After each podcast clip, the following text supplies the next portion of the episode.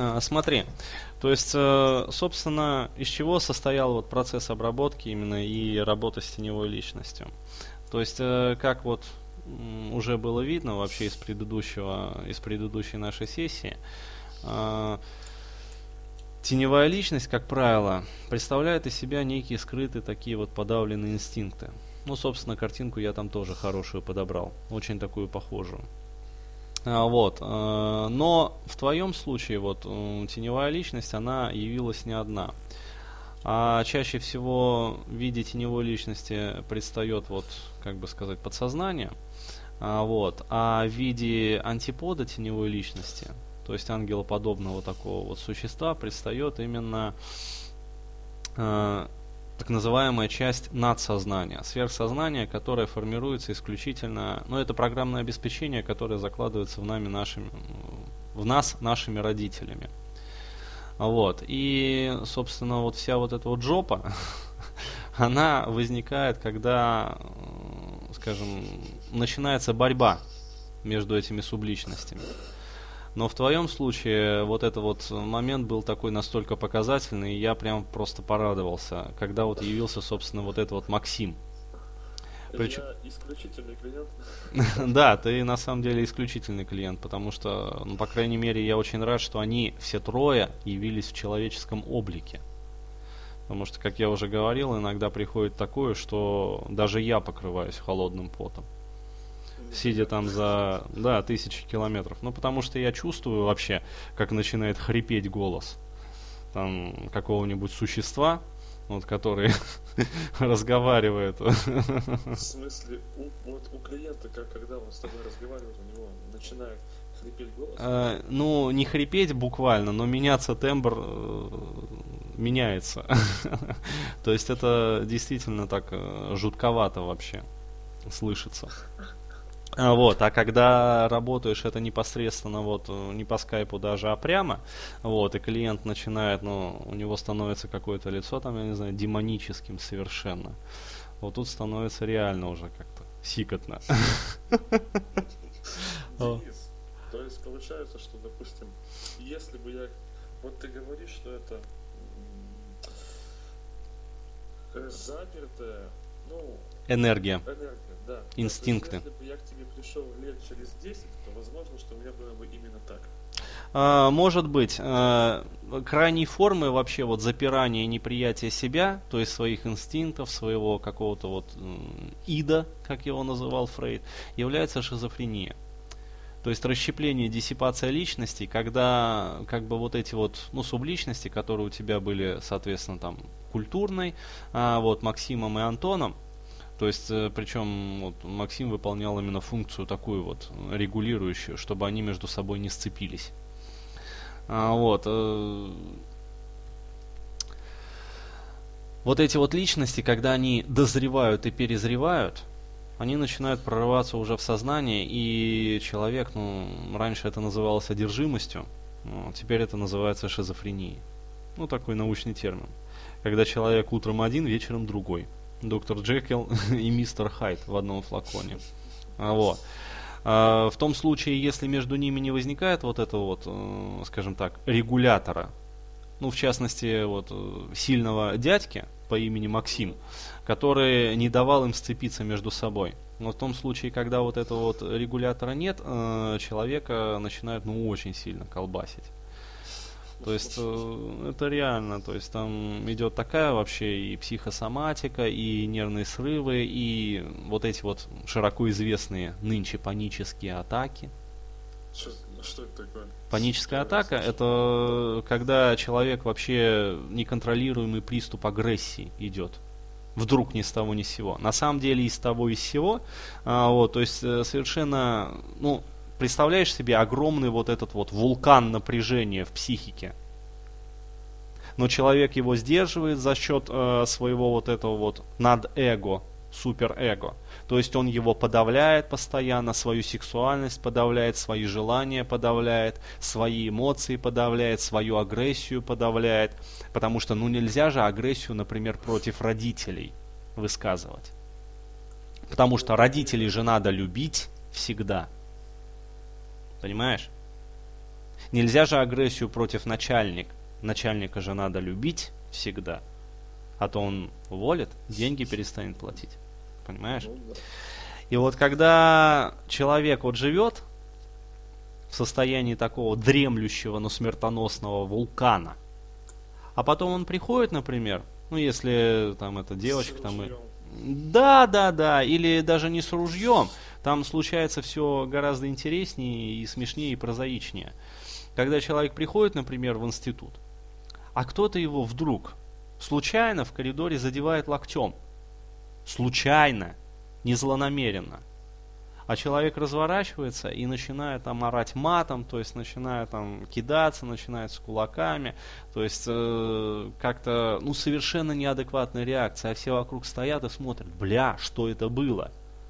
Потому что это реально жутко смотрится. Или когда там кто-то задает совершенно незначимый вопрос, вы сегодня будете обедать? А в ответ идет реакция, какого хуя ты вообще, блядь, кто ты мне вообще, блядь? Какого рожна? А буду ли я обедать? Я всегда обедаю, бля. То есть, понимаешь? А вот это вот называется паническая атака. То есть, э, ну это такой ярко выраженный приступ. Бывают менее выраженные, менее яркие приступы. А Вот. Но все это происходит исключительно из-за вот этого вот сдерживаемого напряжения. Но опять-таки, попытка, там, я не знаю, как-то еще больше там задавить в себе это, оно только усугубляет дело. И только разговор, Об этом. да, как в твоем случае, причем именно такой вот тщательный, не просто абы как там, короче, на одной руке там теневая личность, на другой руке там, я не знаю, супер-эго, после этого мы их между собой там интегрируем и как-то все замечательно. То есть, да, в принципе... Вот в том-то и дело, что это должно всегда идти предобработкой. Для того, чтобы после этого, сделав психику лобильной, выйти на совсем уже глубинные структуры. А вот выходя на совсем уже глубинные структуры, когда уже личности предстают именно в своем первозданном виде, что на одного смотришь и аж прямо трясти начинает от ужаса. Вот это вот говорит о том, что да, действительно, пришел именно тот, который отвечает. То есть он действительно несет в себе вот эту вот мощнейшую энергетику. И опять-таки разговор с ним по ролям, то есть то, как вот мы делали с тобой в процессе вот этой сессии, обработка его желаний, обработка его там сомнений, каких-то тревог, вот, то есть признание его и разрешение, вот оно несет как раз-таки уже такой глубокий терапевтический эффект. И когда уже начинаешь разговаривать с ними и общаться, и действительно признавать их, а не просто вот подавить, залошить там и все, замечательно. А когда именно идет признание, вот тут и возникает всегда вот этот вот феномен, что вначале их было как бы несколько, а потом они раз, и на самом деле оказывается это одно. Просто одно, которое может представать в разных ипостасях. То есть именно этот процесс и называется дефреймизацией психики. То есть когда несколько вот этих вот расщепленных потоков, они вновь смыкаются в один мощный единый поток. Это как раз таки э, сейчас я просто договорю и потом уже отвечу на твои вопросы. То есть это как раз таки вот тот вот процесс, собственно, который я вот запускаю у своих клиентов, который прямо обратен процессу именно диссипации личности, ее фреймизации, кластеризации, дроблению и как следствие вот э, ну у совсем таких невротических в запущенных там случаях ведет именно к шизофрении. Потому что вначале всегда идет фреймизация, то есть расщепление единого холономного психического поля на какие-то вот рукава, потоки, стримы. После этого эти потоки психической энергии оформляются в виде каких-то субличностей, а после этого, если этот процесс вот совсем уже запущен, эти субличности начинают персонифицироваться и проявляться в области, прорываться даже в область сознательного в виде различных вот шизофренических проявлений, то есть симптомов, когда человек начинает там, я другой, я не такой, я там вообще там, кто говорит там Христос, кто говорит черт рогатый, кто говорит там инопланетянин, вот. Но чаще всего говорят вот не какие-то одиозные вещи, а просто вот жил Иван Иванович. То есть все у него в, в общем-то как бы нормально было. А потом вдруг раз, короче говоря, и он не Иван Иванович. Он перестает осознавать себя как Иван Иванович.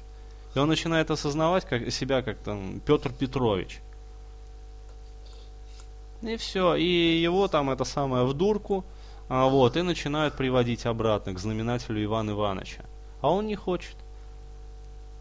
Потому что, ну, депрессанты, там, нейролептики, это не тот метод, которым обрабатываются подобные вещи. Вот так. А необходимо обязательно запускать процессы вот этой вот дефреймизации. То есть в начале из этих субличностей, разговаривая с ними, общаясь, выясняя их потребности, производя вот этот вот процесс первичной интеграции, снижать эмоциональную напряженность между ними, конфликтность, Потому что в твоем случае, когда там э, возникло вот с, одного, с, э, с одной стороны воинство с мечами, и с другой стороны воинство, вот, и которые готовы уже там сцепиться были между собой и начать там стрелку. Это еще ладно. Это еще мягкий вариант, потому что бывает так, что они приходят туда с пулеметами, с гаубицами, и не дожидаясь вообще начинают колбасить друг друга. А у клиента, короче, слезы из глаз там и все остальное, и что делать? Там паника, ужас вообще, первозданный такой. О. Слушай, можно уже? Давай. Слушай, это... Вот, у меня просто в последние несколько дней я что-то очень много стало смеяться. Ну вот, что не, что не произойдет, а я все это буду я рыгну, типа, смешно. Это вообще нормально? Это нормально, это высвобождение как раз-таки психической энергии. То есть, иными словами, вот э, я еще раз поясню. Э, это то, что я объяснял вот на глубинном реимпринте на тренинге, когда давал вот под занавес на сладкое вот эту вот теорию. То есть э, психических там всевозможных зажимов, теорию вот этого психического запорного слоя. То есть зачем он, собственно, нужен? Ну, для того, чтобы негатив не, про, не прорывался во всю психику и не отравлял, скажем так, существование всей психики. Вот. И смотри, э, между вот этими вот фреймами, там, стримами, потоками сознания, там, подсознания, между вот этими вот субличностями, между вот этими вот там теневой личностью, скажем, и ее антиподом, то есть сверхличностью, всегда существует некое напряжение, противостояние. То есть, чем более фреймизирована психика, чем больше в ней вот этих вот каких-то вот кластеров автономных, которые ведут между собой какую-то очень такую напряженную борьбу, то есть война, она может быть окопной войной, но от этого не становиться менее напряженной. Понимаешь? Тем больше скрытой вот этой вот чудовищной энергии накоплено вот в связях противодействия между вот этими отдельными кластерами, фреймами, потоками и прочее, прочее. И когда человек начинает процесс вот, скажем так, фреймизации, то есть обратно вот, становление единого холономного поля, то есть интегративный такой процесс психики, то, естественно, вот это вот скрытое в связях противостояние психической энергии начинает высвобождаться. То есть у кого-то она высвобождается в виде слез, у кого-то в виде смеха. То есть, опять-таки, слезы говорят, скорее всего, о том, что процесс идет либо слишком быстро, то есть э, как-то вот э, слегка травматично для психики, Э, либо как-то вот не совсем в том направлении. А смех это как раз таки показатель того, что да, действительно, процесс идет в правильном направлении, то есть скрытая энергия противодействия освобождается и покидает сознание и подсознание, то есть психика интегрируется, вот, и все идет замечательно.